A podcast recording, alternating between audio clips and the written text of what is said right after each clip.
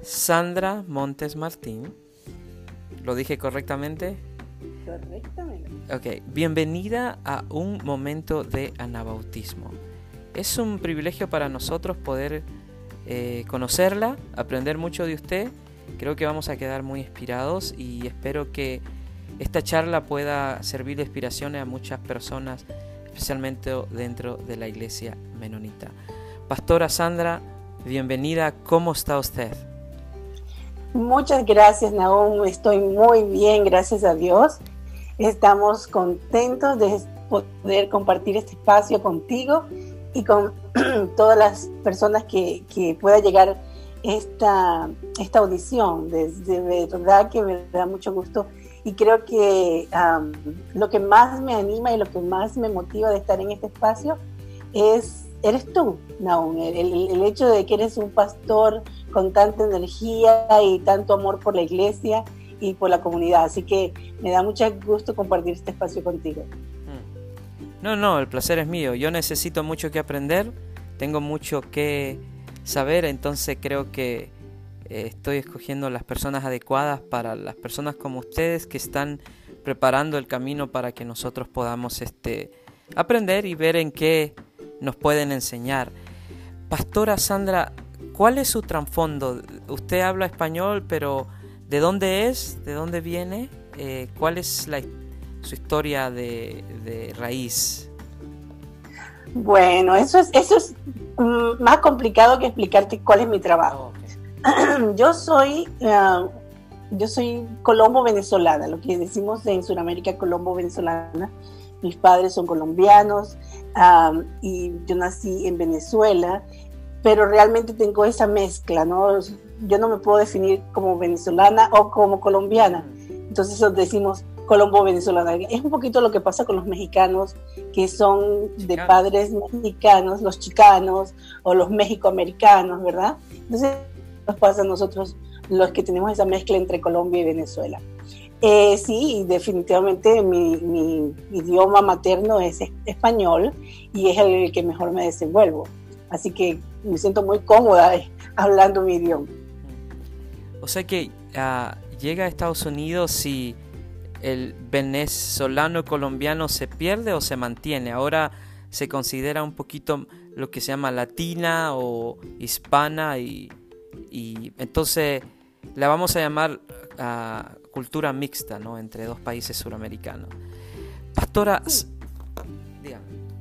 Sí, eh, definitivamente, una vez que ya inmigramos, ¿verdad? Yo, yo soy la tercera generación inmigrante en mi familia. Mis padres inmigraron de Colombia a Venezuela, entonces luego nosotros todos, ya mis padres y nosotros inmigramos a los Estados Unidos y aquí he tenido mis hijos y mi esposo también es guatemalteco. Entonces somos tres generaciones, tres países completamente diferentes. Entonces yo creo que la identidad por encima de todo es latina. Soy eso, soy latina. Ah, soy hispana porque es mi lengua materna, pero soy latina de corazón porque llevo la sustancia, el amor las raíces de muchos países conmigo. Pastora, ¿Cómo llega usted a la fe del caminar cristiano? ¿Cómo, cómo es ese encuentro? Si nos puede compartir un poco. Bueno, realmente soy cristiana, podríamos decir no de nacimiento, pero desde, desde los 40 días fui presentada en la iglesia cristiana, entonces mi camino en la fe ha sido igual que mi desarrollo como persona, ¿no? pero realmente fue cuando yo tuve 11 años que yo realmente puedo decir que me convertí, que, entregué mi vida a Jesús, porque mis padres fueron muy cuidadosos en eso, de enseñarnos la fe, pero al mismo tiempo darnos la libertad y esperar que nosotros tuviéramos la madurez adecuada para definir nuestra fe y nuestras convicciones. Entonces, como a los 11 años, yo recuerdo estar en un servicio de mi papá es pastor y estábamos en un servicio y predicaron sobre la salvación. Y yo recuerdo que ese día yo decidí que yo quería recibir a Jesús como mi Salvador, aunque mi vida siempre ha sido dentro de la iglesia, ¿no? Y ese, ese día hice mi confesión de fe, lo que conocemos como confesión de fe.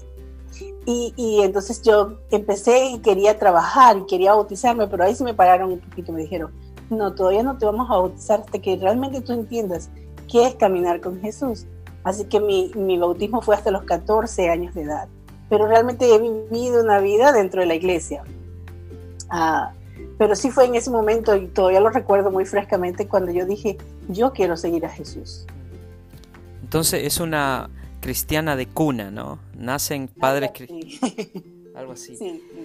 Pastora, ¿usted nace en una fe católica o protestante evangélica o nace en una fe conocida como lo que es en este caso nosotros, menonita, anabautismo? No, yo nací en una fe católica. Te explico. Y por eso te decía que tal vez hablar de mis orígenes es un poco más complicado que de mi trabajo, ¿verdad? yo, yo soy adoptada por mis padres, ah, que son cristianos y que son los que me llevaron a la iglesia a los 40 días, pero mi familia, mi familia sanguínea, ellos son, eh, vienen de trasfondo eh, católicos, ¿verdad? Como es lo más común en Latinoamérica. Pero católicos ah, por, por, tradición, no por convicción. a ellos eran más afines con la iglesia cristiana, pero no comprometidos. Entonces, ah, cuando mis padres me adoptan y ellos vienen de una corriente más pentecostal, mis padres adoptivos. Entonces ellos vienen de una corriente más pentecostal, uh, pero fueron mi papá como pastor, ¿verdad? El, en, el, principio de los años 80 en Venezuela, realmente empezó a tener un, un acercamiento con los hermanos en Cristo los menonitas, ¿verdad? Y entonces eh, ahí empezamos a conocer realmente el anabautismo. Para esto ya yo tenía, fue ya entre mis, empezaba mis teenager years, ¿verdad? Mi adolescencia. Y entonces empezábamos a, a reconocer, así que cuando fue mi despertar al cristianismo, realmente yo me desperté al anabautismo, no tanto a, a las corrientes pentecostales, aunque son muy fuertes, ¿verdad? Dentro de mi familia, realmente yo cuando empecé a reconocer qué era doctrina, qué, cuál es la historia, realmente mi despertar fue al anabautismo. Entonces, vengo de un trasfondo católico, convertido al cristianismo como pentecostal, pero realmente cuando preguntas la identidad de Sandra es más, o sea, ya despertamos al anabautismo. Cuando usted tiene un encuentro con el anabautismo menonito, bueno, ¿qué es lo que le llamó la atención? ¿Cómo, eh, especialmente en un contexto con una dos este, influencias, el catolicismo y el protestantismo latinoamericano, ¿cómo ve usted el anabautismo? ¿Qué es lo que le impactó? ¿Cómo, ¿Qué miró en este nuevo grupo para que usted dijera, wow, aquí vamos a crecer y convertirnos en donde estamos? Bueno, eh, te puedo decir que en ese momento no lo veía así tan, tan pragmático como lo pones, ¿verdad? No, no, no fue así, yo era una niña, oh, entonces no, no, no, era como que me voy a convertir al anabautismo, no, era para mí, era seguir a Jesús, pero era cómo seguir a Jesús. Entonces estaba yo, eh, eh, a medida que crecía, estaba descubriendo cómo era seguir a Jesús bajo una, una teología pero influenciada por otros, o sea, somos, somos ese, yo digo, ese caldo, ¿verdad? Que ponemos muchos ingredientes y vamos formándonos. Entonces, para mí, eh, empezar especialmente a conocer la historia anabautista fue lo que más me impactó. realmente jamás creo que tuve el, el interés por saber por qué pentecostales, aunque sabíamos que derivaba del, del bautismo del Espíritu Santo y esta corriente, pero realmente conocer cómo hombres y mujeres podían llegar hasta la muerte, ¿verdad? Por sus convicciones y poder decir, bueno, yo decía, así lo hizo Jesús. Jesús no se rindió, Jesús no, no, no negó porque estaba pasando por dolor. Entonces, ¿cómo llegar hasta, hasta, hasta la hoguera? Algunos mártires, uh, y, desde muy joven, entonces eh, encontrarme con el, espejo de los mártires, por ejemplo, ese libro que es tan crucial para nosotros, donde conocemos la historia de personas, de gente con nombre y apellido, y a veces con apodos, que, que fueron reales y que realmente dijeron, esta es mi convicción y por esto soy capaz hasta de morir. Entonces, eso creo que fue lo que me llamó la atención. Yo quiero, yo quiero pertenecer, yo quiero saberme algo con gente que fueron capaces de hacer lo mismo que Jesús hizo, que los apóstoles eh, eh, eh, llegaron a hacer, y sentir incluso ir con el gozo y el perdón a aquellos que nos hacen mal, ¿no? Entonces, es, eso creo que fue una de las cosas que más me llamó la atención, de cómo esta gente podía llegar a hacer eso. Necesitaban el poder del Espíritu Santo, indiscutiblemente, ¿no? Pastora Sandra, usted estaba destinada a vivir en un mundo de diversidades desde su niñez y eso la trae a, un país anglosajón. ¿Cómo ha tomado usted el contexto? Bueno, me imagino que ha pasado más de su vida aquí en, Estados Unidos.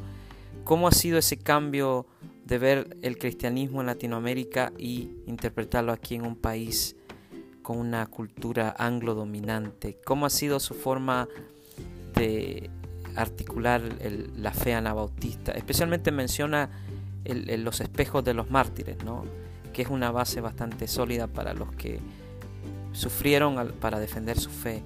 Cuando usted llega a Estados Unidos, ¿ve una forma nueva de leer las escrituras, especialmente como menonita y anabautista, o es la misma Sandra?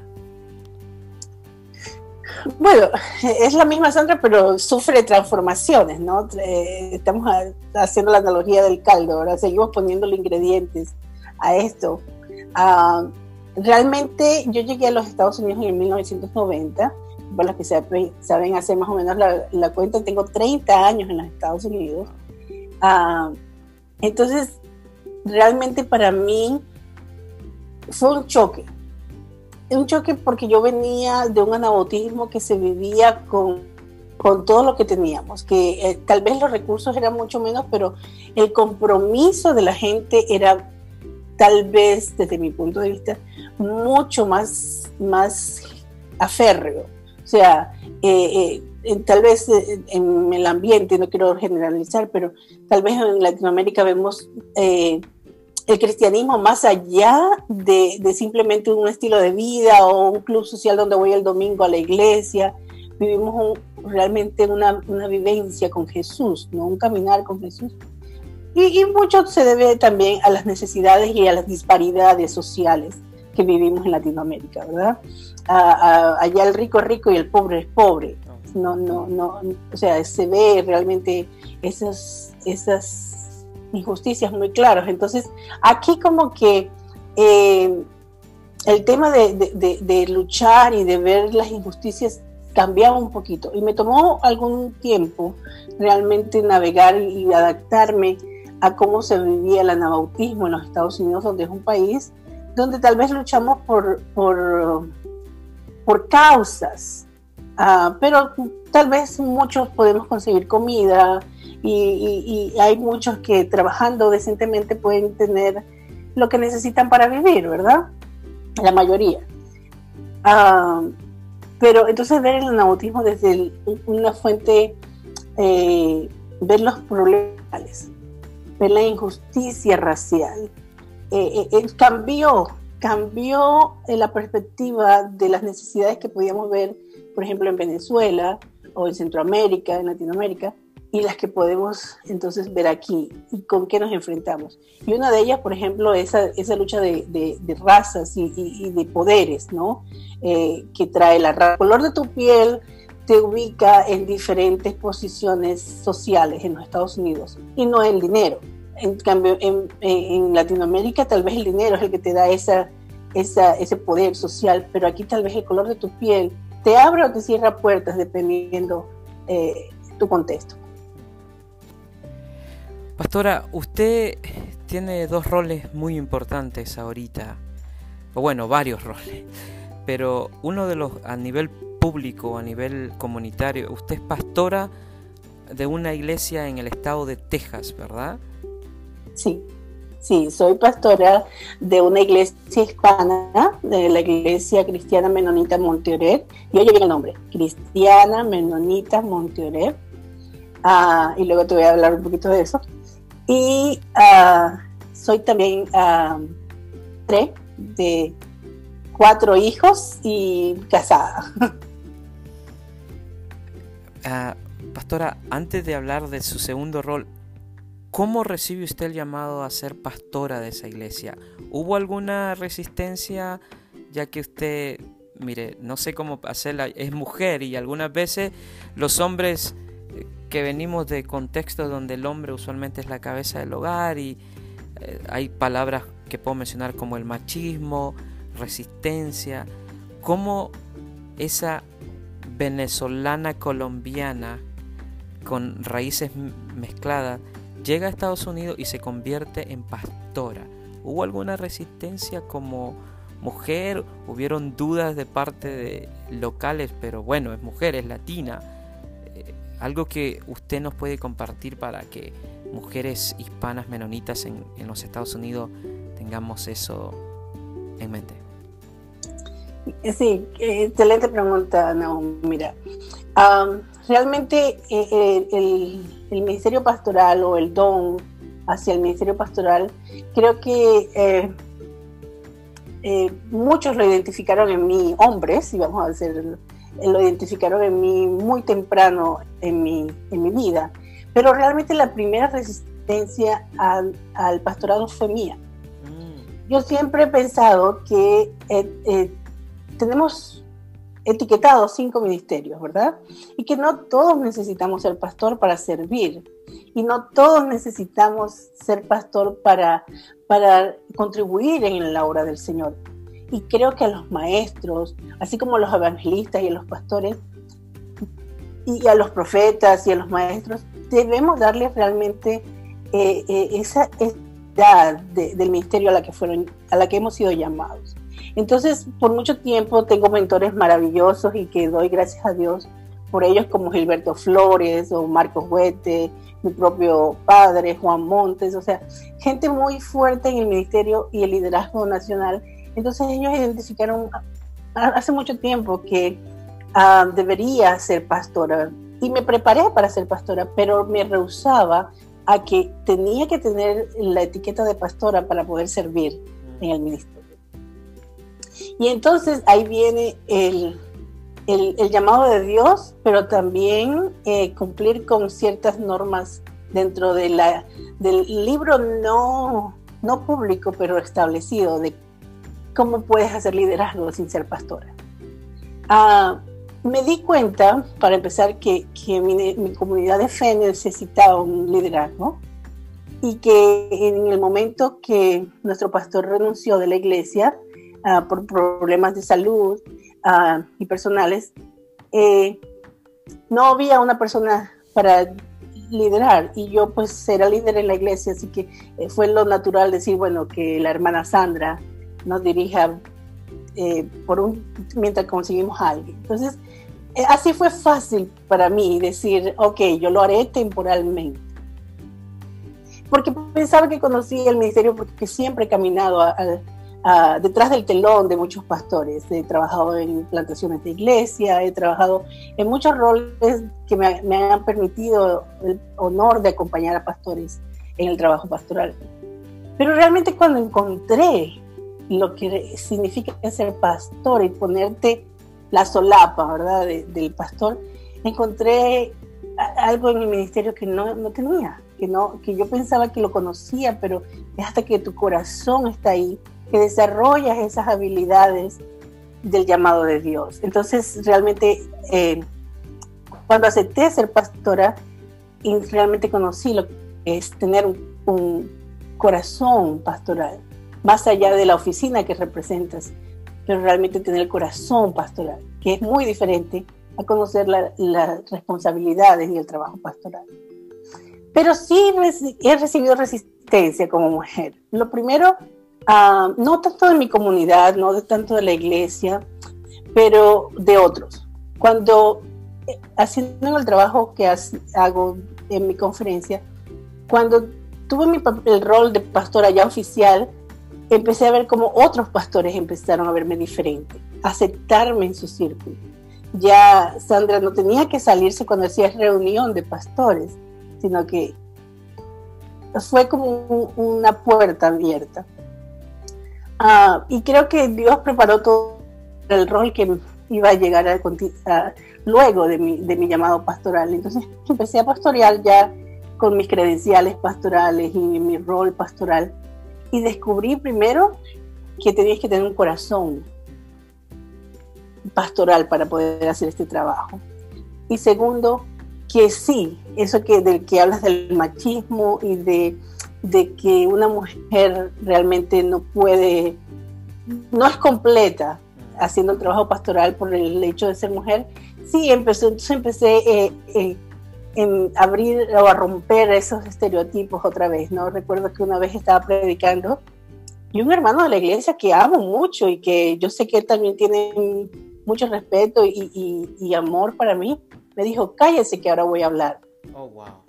Yo estoy seguro que esa persona jamás le hubiera dicho a un hombre, pastor, cállese que yo voy a hablar. Ah, y luego él mismo como que, oh, como que se dio cuenta de lo que estaba diciendo y me pidió disculpas, pero, o sea, cosas como esa, o bueno, tal vez algunas personas, tal vez em, podríamos traer más gente a la iglesia si el, el, pastor fuera un hombre y no una mujer.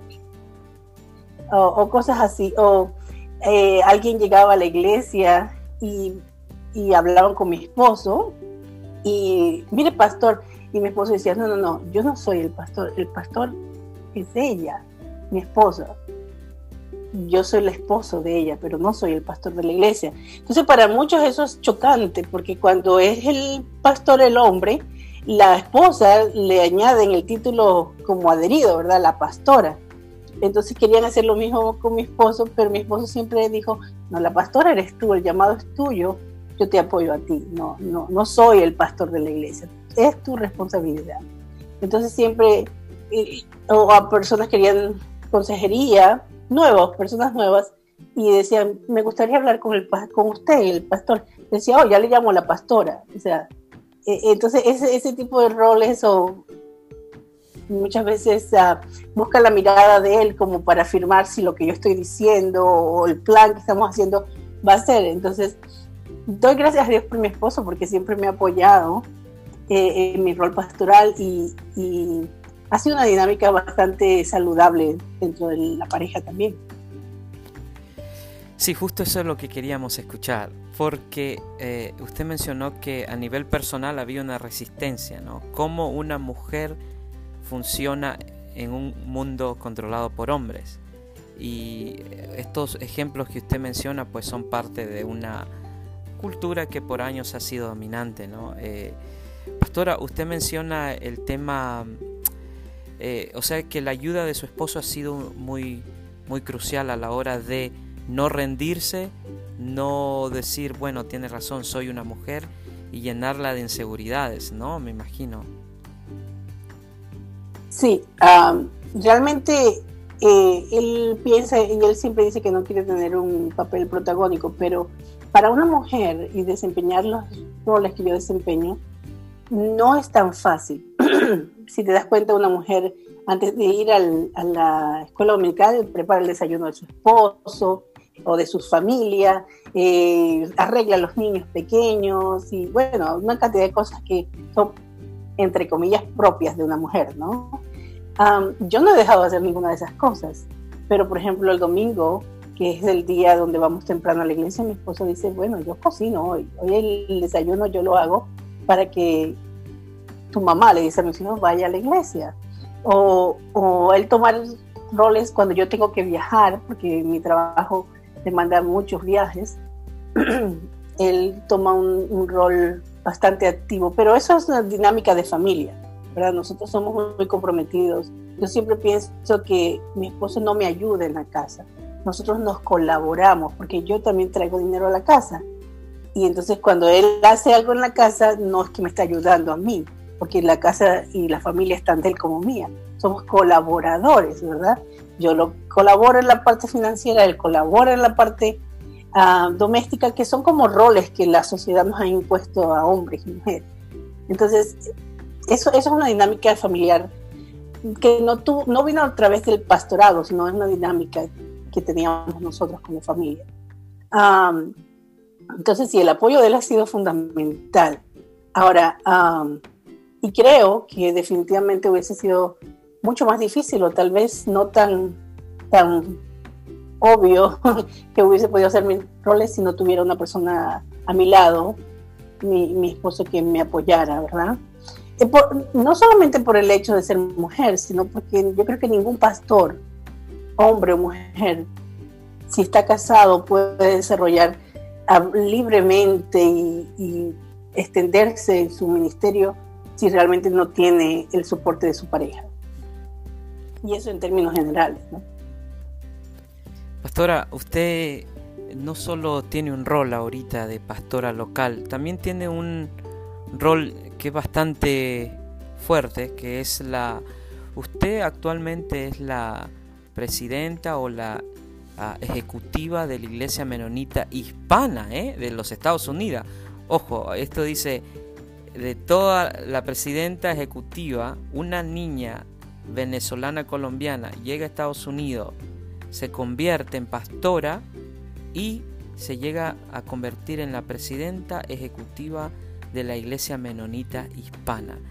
¿Qué significa esto para usted y qué rol es esto para usted? Bueno, cuando uno lo, lo oye así, como que dice, wow. Y, quiero, no más para corregir el término, soy directora ejecutiva oh, de la Iglesia Menonita Hispana. Ah, mira que este reto, este, este desafío ministerial, no lo tomé como escalar posiciones como mujer o eh, algo especial como mujer.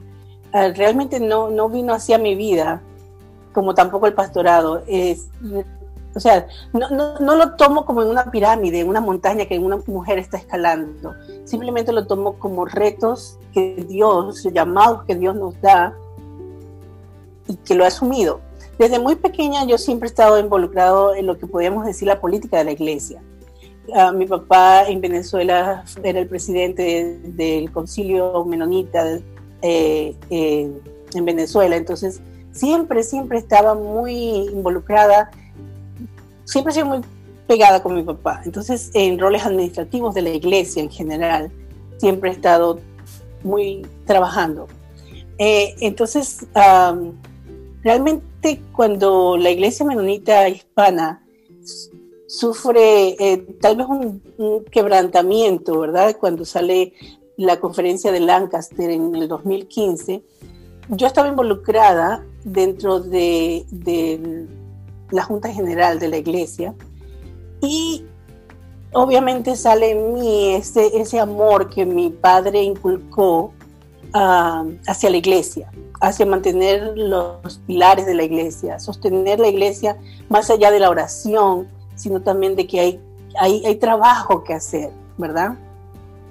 Entonces, junto a un grupo de hombres y mujeres que quedamos, eh, realmente nos quedamos sin, sin, moderador, sin moderador electo, sin eh, directora de mujeres. Al salir Lancaster tan abruptamente, la iglesia menonita hispana prácticamente quedó sin líderes. Uh, que habían sido nombrados para dirigirnos. Entonces, eh, junto al equipo de trabajo que estábamos en ese tiempo, decidimos, bueno, ¿quién, quién va a tomar esto? Algunos dijeron, bueno, estás tomando esto porque no sabes en lo que te estás metiendo. Y probablemente fue verdad, ¿no? Eh, decidí tomar ese desafío de, de liderar la iglesia, pero no simplemente para mantenerla, sino para ver qué Dios estaba llamándonos a hacer. Entonces tuvimos un tiempo desde el 2016 ah, de, escucha de la iglesia, un tiempo de decir qué es lo que la iglesia necesita, la iglesia hispana. Y encontramos que necesitamos desarrollar líderes, encontramos que necesitamos plantar iglesias, encontramos que necesitamos descubrir y, y realmente poner en la palestra a esos líderes hispanos para que nuestras generaciones futuras puedan seguir viendo a quién aún van a seguir a qué Juan, a qué Pedro hispano en, Estados Unidos van a seguir. Porque como tú sabes, Naum, la iglesia hispana en los Estados Unidos no se parece a los hispanos o, latinos en Latinoamérica. Somos, tenemos una cultura muy propia. Tenemos que lidiar con, muchos mestizajes ah, en términos de diferentes idiosincrasias de, de, diferentes países. Entonces somos una cultura hispana en nuestra propia esencia. No nos parecemos a los mexicanos, ni a los venezolanos, ni a los hondureños, ni no, somos los hispanos de los Estados Unidos. Entonces eso hace que tengamos características únicas. Y, y eso fue lo que Dios nos, nos llamó a hacer, a escuchar a la iglesia para encontrar cuáles esas características y cómo podríamos mover la iglesia en una visión conjunta, una visión que todas, todos podamos abrazar como hispanos. Eh, entonces ahí empieza, empezamos a desarrollar, en ese momento como moderadora interina, eh, llamamos a lecciones eh, extraordinarias y entonces ya fui elegida como moderadora electa, ¿verdad? Moderadora en pie y eso dio paso al trabajo que hemos estado haciendo con la Academia de Liderazgo Misional, con uh, a congregaciones, ha dado paso a que entonces se abra un espacio para staff como directora ejecutiva. Wow, o sea que usted eso la, la hace más fuerte porque toma una agencia, si me corrige si estoy mal, toma una agencia, le tiene que dar formación, le tiene que dar dirección y la tiene que inspirar a darle lo que usted dijo, plantar iglesias y preparar liderazgo como lo que está haciendo ahora con, ¿cómo se llama la? Alma, Alma, la Academia de Liderazgo Misional Anabautista. O con Alma. Esto no le dio, usted no le dio miedo o wow, me voy a enfrentar a algo que tengo que darle liderazgo. ¿Tuvo alguna vez duda como, como ser humano o, o cómo procesó esa forma de porque usted sabe que tomar una agencia que está en decadencia y viene usted y le tiene que dar todo este tipo de formación, se requiere valor, porque tiene que lidiar, como usted dijo, con una mestización de hispanos de diferentes países. Sí, ah, fíjate que tal vez si lo hubiese pensado a qué me iba, cuál era el, desafío, tal vez ni me, ni me arriesgo, ¿verdad? Pero eh, creo que una de las características de mi, de mi personalidad es salir a ver qué es lo que hay que hacer. Eh, si se tiene que hacer lo que hay que hacer. Ah, cuando amas algo, cuando tienes pasión por algo, realmente no ves el tamaño del reto, sino que hay que seguir adelante. Y, y, eso es una de las cosas que, que vuelvo a repetir, yo siempre digo que mi madre me enseñó a orar, pero mi padre me enseñó a amar la iglesia, me enseñó a amar eh, eh, eh, esto que llamamos comunidad de fe, ¿verdad? En, sus diferentes formas. Entonces, ah, sabíamos que teníamos un reto y había visto por muchos años hacer las cosas y pues como todos, o como muchos, ¿verdad? criticar eso no se debió haber hecho así, eso tal vez si, si lo harían así saldría mejor. Entonces ahora yo tenía la oportunidad de aquellas cosas que criticaba, ponerle, hacer algo, no simplemente criticarlo, sino tratar de hacer algo para cambiarlas, para mejorarlas. Pero debo decir que no, no empezaba de cero, o sea, la iglesia meditita tenía sus bases, tiene una, un constituyente muy fuerte y líderes muy fuertes también, uh, que, que, saben dónde, cuáles son las bases. Lo único que no nos estamos moviendo a abrazar a, los nuevos uh, latinos menonitas dentro de la iglesia. Nos habíamos quedado tal vez en un círculo muy cerrado. Uh, y no nos estábamos abriendo a otros. Entonces, una de las primeras cosas que hicimos es decir, ¿quiénes son parte de la iglesia menonita hispana? Y son todos los hispanos. En cualquier lugar de los Estados Unidos, todos los hispanos que pertenecen a la iglesia menonita USA son parte de la iglesia menonita hispana. Porque antes teníamos esa diferencia de que si no ibas a una iglesia, aunque fueras hispano, pero no ibas a una iglesia hispana, no podías pertenecer a la iglesia menonita hispana. Eso fue una de las primeras cosas que, como que dice, abolimos. Todos somos iglesia menonita hispana si usted es hispano. Y, quiero que ese mensaje, por favor, los que puedan uh, eh, difundirlo, díganlo, somos todos parte de la iglesia menonita hispana. Porque imagínate, digamos en donde tú estás, en Goshen, ¿verdad? Ahora está Piedra Viva, pero realmente nos quedamos en iglesias hispanas dentro de la denominación, porque las otras iglesias salieron. Entonces, ¿cómo vamos a, decir todos los que están en Indiana no son, no son, no pertenecen a la iglesia menonita hispana? De ninguna forma. Entonces, abrazarnos todos y entonces escuchar qué es lo que cada uno de nosotros necesitaba, eso fue, eso sí fue un reto. Eso sí fue un reto, pero debo decir que esto no lo hice yo sola, obviamente, ¿verdad? Eh, la Iglesia Hispana tiene un, cuerpo ejecutivo, tiene una estructura que me apoyaron sin, eh, te decir, sin, sin ningún, sin pensarlo dos veces para avanzar. Entonces, esto es el, el trabajo no de Sandra Montes Martínez, esto es el trabajo de un grupo de mujeres y hombres hispanos que aman la iglesia y quieren seguir adelante. O sea, tal vez yo soy la cara, pero esto es un trabajo de muchos. Wow, habla como una ejecutiva, ¿eh? le aviso nomás. Oh, gracias. No, no, no me percibo así. O sea, cuando tengo un poquito de, de eh, hesitation o, me retraigo un poquito cuando digo títulos, porque yo pienso que los títulos no se los da el, nombre que uno lleva, sino el trabajo, eh, los resultados que uno produce cuando está haciendo el trabajo. Entonces, me gusta sentirme que soy parte de la Iglesia Menonita Hispana y que ayudo a, que un naón tenga lo que necesita para hacer su trabajo donde Dios lo ha llamado, que una María se desarrolle y encuentre un espacio dentro de la iglesia o Hilda o cualquiera de nosotros pueda conseguir lo que Dios nos ha llamado para hacer el trabajo. Por eso desarrollar líderes dentro de la iglesia hispana es tan importante. Yo decía, estoy leyendo un libro que se llama Hacedores de Héroes y veía en el reflejo también de, nuestra iglesia de hispana en los Estados Unidos que nos estamos quedando sin líderes.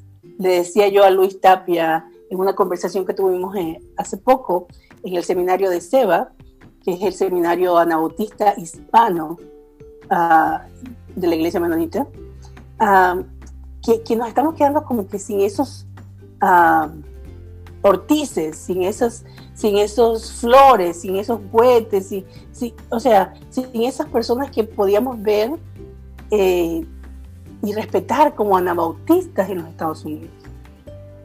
Entonces, necesitamos poner atención a poder crear en Naúm, en Sandra, en Pedro, en Juan, en María, en Aida, en todas esas personas que serán los, los que lleven la batuta. Los que lleven la batuta y, no a nivel de, de señorío, cosas así, no, no, sino de amor y de persistencia por la iglesia. Tenemos una carencia de pastores increíbles, porque de repente el estatus eh, legal no se los permite, aunque tienen la pasión o a veces eh, tienen que trabajar arduamente físicamente en sus trabajos que no le permite el tiempo desarrollar el llamado de Dios. Entonces tenemos que realmente crear espacios para estas personas que son llamadas por Dios, que identificamos el llamado y que podamos ponerlos a darles las herramientas necesarias para hacer el llamado porque el llamado viene de Dios, sin duda alguna. Sabe que me hace pensar de que el pueblo de Dios ha sobrevivido muchos retos. El pueblo de Dios siempre, ha, alguien dijo, ¿no? O bueno, creo que lo estuve pensando. El pueblo de Dios sobrevivió los faraones, sobrevivió los Césares, sobrevivió la, la era del renacimiento, y ahora que usted habla, suena inspirador, que estamos, yo creo que quizás Dios la tiene en una posición bonita porque identifica el problema de la falta de, liderazgo, pero me imagino que con Alma y con otros programas que usted y su equipo están desarrollando, esta necesidad pueda ah, no ser ya una necesidad, sino que ustedes, los líderes recientes, los que están ahora preparando o están pavimentando el futuro para los jóvenes, puedan, puedan este, eh, no dejarnos sin líderes, como usted mencionaba, ¿verdad? Yo creo que este, usted está en, una, en un tiempo y en una posición muy bonita, porque le va a dar la oportunidad de esta vez usted you know, la visión que Dios le ha dado, la energía que Dios le ha dado, poder llevar a la iglesia menonita hispana de Estados Unidos a un nivel donde se pueda mantener consistencia ¿no? y que pueda producir líderes, que los Juanes, los Pedros que están dentro ahí puedan este, recibir el entrenamiento apropiado. Eh, usted mencionó hacedores de héroes. Este, ¿Cuál es el reto para la iglesia menonita hispana de Estados Unidos, Pastora Sandra? no desaparecer. Mm, eh, en la Iglesia Menonita Hispana en los Estados Unidos, ah, si no tenemos cuidado, puede diluirse bastante fácil. Puede diluirse porque empezamos, ¿dónde estamos educando a nuestros líderes? Por ejemplo, tú te educaste en un seminario anglo, ¿verdad? Eh, y regularmente, bueno, doy gracias a Dios por personas como tú que regresan a trabajar con la comunidad hispana, pero regularmente eso abre espacios para que nuestros jóvenes que se están educando en seminarios, en colegios menonitas, que están abrazando la visión, se, se vayan a trabajar a campos mixtos o anglos y realmente la iglesia menonita hispana, entre la diversidad de teologías, ¿verdad? O cómo vemos las diferentes teologías, o cómo nos acercamos a ellas, entre esta discusión que tenemos viejísima y que no creo que vayamos tampoco a resolver muy pronto, entre eso y realmente no tener los componentes para educar, formar y retener a los líderes hispanos dentro de las congregaciones hispanas, va, a empezar así como vamos a empezar así con café con leche, ¿no? Como diluir ese café y realmente no sabemos si es más leche que café o, más café que leche. Ah, entonces, el reto para la iglesia hispana en este momento es ese, es realmente cómo no ser más, sino multiplicarnos, cómo e, ese potencial que está ya ahí, porque las iglesias, o sea, hay mucha gente haciendo la misión, hay muchos hombres y mujeres llamados a pastorear y hacer grupos, pero ¿cómo nosotros poder, como hispanos nosotros mismos, abrazarlos y decirles, tienes un lugar dentro de la iglesia menonita? Tienes un lugar dentro de esta denominación. Ese es uno de los retos más grandes que tenemos porque muchos de los hispanos seguimos, seguimos, ah, nos encanta la recomendación, nos encanta, si, si me dice que el cafecito de la esquina es bueno, yo ni siquiera voy al Google y hago reviews, yo voy porque Naúm, una persona a la que confío y es mi amigo, voy y, tomo el cafecito que me recomendó. Esa es más o menos la cultura que tenemos los hispanos. Entonces, cómo, encontrar esos líderes y cómo, y cómo mantenerlos y, y, crecer en las iglesias es uno de los retos más grandes que tenemos.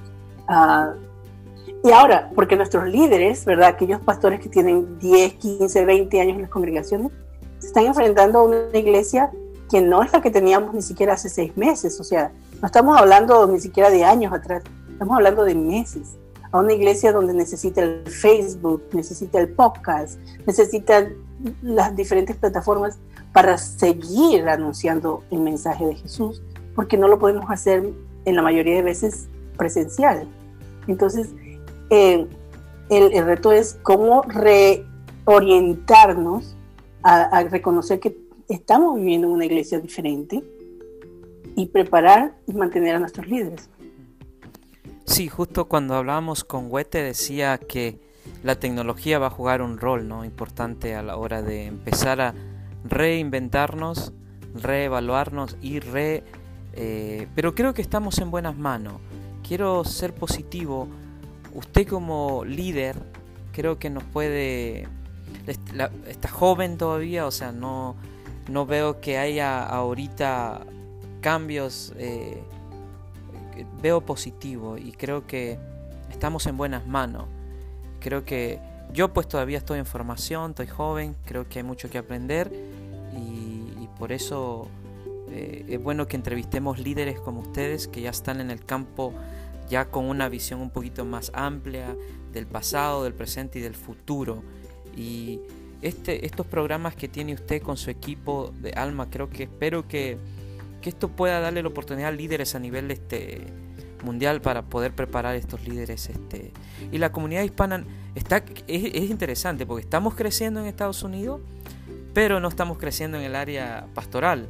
Entonces como que es una, una dinámica muy, muy interesante, ¿no? Eh, pero creo que estamos en buenas manos, Pastora Sandra. Pastora, algo que tengo aquí, que... Eh, ¿Cómo está usted nutriendo su fe como mujer con un en medio de una pandemia? O sea, ¿cómo está usted preparándose? Que me mencionó el Facebook, que es la única forma de conectar para evitar el distanciamiento social. ¿Cómo se está nutriendo? ¿Cómo está nutriendo su fe para que nosotros los podamos este, inspirarnos? Bueno, creo que ah, primero quiero decirte que sí, estamos en muy buenas manos, porque la iglesia está en manos de Jesús, ¿verdad? que, dio su vida por amor a nosotros, así que está en buenas manos. Y Él siempre va a poner las personas indicadas para el momento indicado. Así que doy gloria a Dios por eso y, me siento tranquila, ¿verdad? Siempre que tengamos líderes que miren a Jesús primero, creo que estamos en buenas manos, porque estamos en las manos de Él, ¿verdad? De nuestro Señor. Ah, ¿Cómo me nutro? Eso es una pregunta interesantísima y es algo en lo que estamos realmente poniendo bastante energía y interés en, hacer con nuestros líderes y nuestros pastores. Eh, hoy más que nunca ser pastor en el simple director espiritual o el que da el sermón del domingo y el estudio de entre semana pasó a ser en el, en el mundo latino, ¿verdad? Pasó a ser el, el, el consejero, pasó a ser eh, la única tal vez puerta para muchos hombres y mujeres que están viviendo ah, problemas psicosomáticos de, salud mental, que no saben a dónde ir, que no tienen tal vez un seguro médico para buscar un psicólogo o, o una ayuda terapeuta. Eh, nos hemos vuelto en muchas cosas, pero también eso conlleva una carga muy grande. Entonces, lo primero que, hemos hecho es tratar de hacer comunidades, eh, tratar, y eso lo hacemos a través de Alma, y, se llaman SEAS, comunidades de entrenamiento y acompañamiento.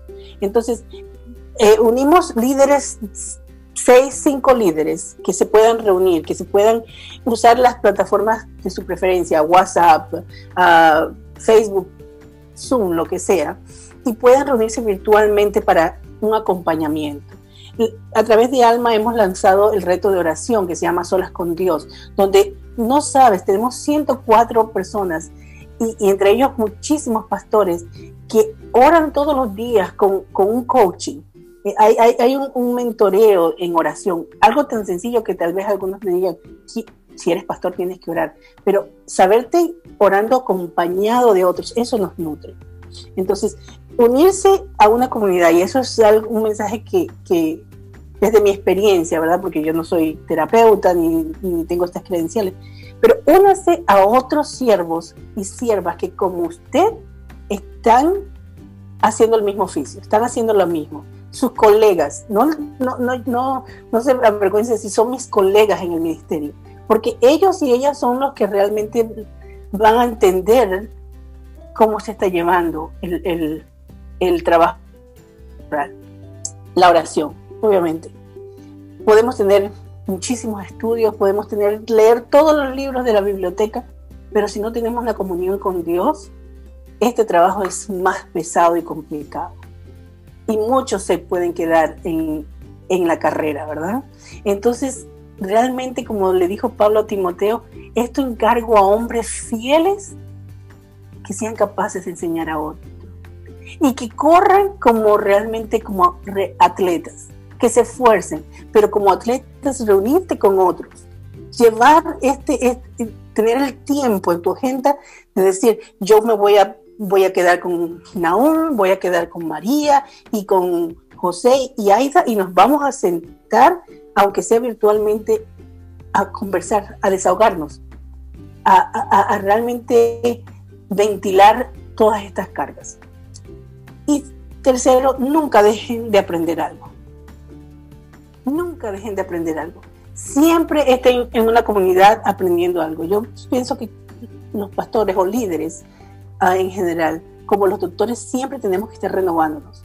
Si usted piensa porque tiene ya un doctorado o estudió en tal y cual seminario, ya lo sabe todo, tengo una mala noticia. No es así. Necesitamos estar conectados con otros y aprender algo nuevo cada día.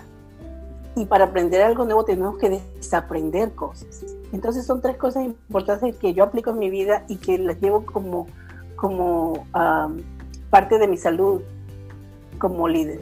La primera, una comunión con Dios. Segundo, reunirme con aquellos que, que hacen el trabajo que yo hago, que van a entender lo que yo estoy haciendo y tenemos tal vez experiencias similares. Y la tercera, educarnos, entrenarnos, seguir aprendiendo los unos de los otros. Pastora, eh, hay mucho que hablar, o sea, el tema de migración, la nueva formación de liderazgo, eh, usted como secretaria ejecutiva de la Iglesia Menonita Hispana, los programas que tiene como Alma y otros para poder mantener saludable a los líderes hispanos y menonitas.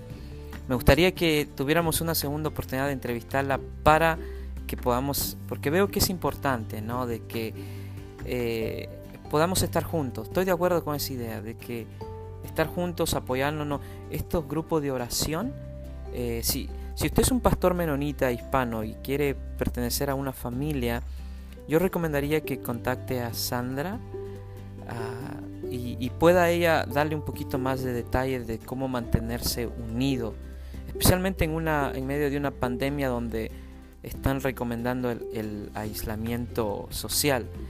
Pastora Sandra, la voy a invitar otra vez que venga porque veo que es un... Ah, dijo mucho y creo que es muy importante que nos mantenga un poquito al tanto de su visión y cómo nosotros estamos para apoyarla y en qué área tenemos que apoyarla. ¿Cómo podemos motivarla, apoyarla para que la visión que usted y su equipo están, Dios ha puesto en el corazón con la Iglesia Menonita Hispana pueda florecer, ¿verdad? Especialmente en un país donde los hispanos están creciendo y podamos este, entender que es un ministerio que, que Dios nos ha dado. Entonces me gustaría que en el futuro, en un par de semanas, nos, vuelva a dar un, poco de charla. Algo que se me escapa, yo sé que hay mucho, pero eh, algo que se me está escapando antes de dejarla ir, eh, pastora Sandra. Ah, bueno, te agradezco y claro, estoy abierta cada vez que lo necesites, con mucho gusto. Eh, comunicarnos y este espacio que nos abre para, para comunicar la visión y hablar de, las cosas que nos, que, que, nos apasionan tanto como es la iglesia, siempre son bienvenidas y por supuesto que estaré aquí. Creo que hay algo que ha repetido varias ocasiones, es cómo, perdón, cómo apoyarla. Eh, y, creo que muchas mujeres necesitamos o pensamos que necesitamos ese eh, respaldo de otros hombres para poder hacer la misión de Dios. Yo quiero decirte que cuando tenemos el apoyo de Dios, seas hombre o mujer, vas adelante. Ahora, en lo que te refieres, ¿cómo podemos apoyarnos los unos a los otros como hispanos, anabautistas, menonitas? Eso es lo que sí tenemos que difundir, ¿verdad? Eh, eh, como tú decías, la visión de la Iglesia Menonita Hispana y la visión de, Sandra, la pastora, y la visión de Naúm, el pastor, eh, eso es lo que necesitamos abrazar, conocernos. Y para apoyarnos tenemos que conocernos. Uno no puede apoyar algo que no conoce. Simplemente porque eres Martínez no te hace familia de todos los Martínez. Eres, eres Martínez porque este núcleo de personas que se, se apellidan Martínez tienen tu sangre, tienen tu ADN, comparten un material genético, ¿verdad? Por eso eres diferente al Martínez a los miles de otros Martínez que hay. Somos anautistas, menonitas hispanos, pero la única forma de nosotros realmente conocernos, identificarnos, es compartir cosas juntos, compartir una visión, por ejemplo, cuando estamos hablando de, de cuerpo de Cristo, cuando estamos hablando de pueblo de Dios. Entonces conocernos nos va a hacer que todos seamos hispanos menonitas o anabautistas, ¿verdad? Entonces eso es eh, para ponernos ese apellido necesitamos pertenecer y para pertenecer tenemos que conocernos. Entonces creo que eso es lo que, una de las cosas que me inspira y me motiva a conectarnos de diferentes formas, a usar, eh, cada lunes tenemos eh, webinars a través de Alma por el Facebook de la Iglesia Menonita Hispana, Ustedes lo pueden encontrar ah, como Iglesia Menonita Hispana en Facebook o pueden ir a iglesia menonita hispana usa.com y ese es nuestro website y ahí pueden ver mucho más de lo que estamos hablando y las herramientas misionales que podemos contribuir. Pero creo que conocernos aún es importante para poder ser llamados iglesia, para poder ser llamados comunidad de fe con esas palabras de unidad, con esas palabras de amor fraternal, me gustó la analogía que usó, no solo porque llamas Martínez quiere decir que eres parte de un núcleo familiar, ¿verdad? Eso es, eh, muy importante. Eh, pastora y directora ejecutiva de la Iglesia Menonita, Sandra, muchísimas gracias por haberse tomado el tiempo de hablar con nosotros. Esperamos que un día se termine la pandemia y podemos estar todos juntos tomando cafecito, comiendo y, aprendiendo más de, los planes de la Iglesia Menonita Hispana. Pastora, muchísimas gracias. Que tenga un buen día y tenemos que conocer más de usted. Sé que se quedaron temas no tan completos, pero el tiempo, usted sabe cómo es esto de los shows que le dan una hora a uno. Así que bendiciones, que Dios la bendiga. Vamos a estar orando para que su trabajo sea florecido y que cuando yo necesite ayuda ahí voy a correr como para pedirle material y todo para, para que nuestras mujeres en Piedra Viva empiecen ya a tener una formación más, este, más directa. Entonces creo que es algo que estamos pensando ya que está creciendo la cosa como dicen por ahí. Entonces muchísimas gracias Sandra y que Dios la bendiga y gracias por el trabajo que está haciendo por nosotros los hispanos. Ah, unas palabritas final y hasta luego. Gracias, Naón. Gracias a todos los que escuchan este mensaje. Gracias por este espacio. A todas esas hombres y mujeres allá afuera en el field, eh, en, los campos blancos, quiero decirles que tomemos fuerza que, de en Cristo Jesús. Que el que empezó la buena obra la perfeccionará. Que no estamos solos. Es un tiempo difícil y Dios ha escogido hombres y mujeres extraordinarias para tiempos extraordinarios. Paz de Dios sea con todos ustedes y oro por cada uno de ustedes, hombres y mujeres, llamados a la buena obra del ministerio. Pastora, muchísimas gracias. Que Dios la bendiga. Amén.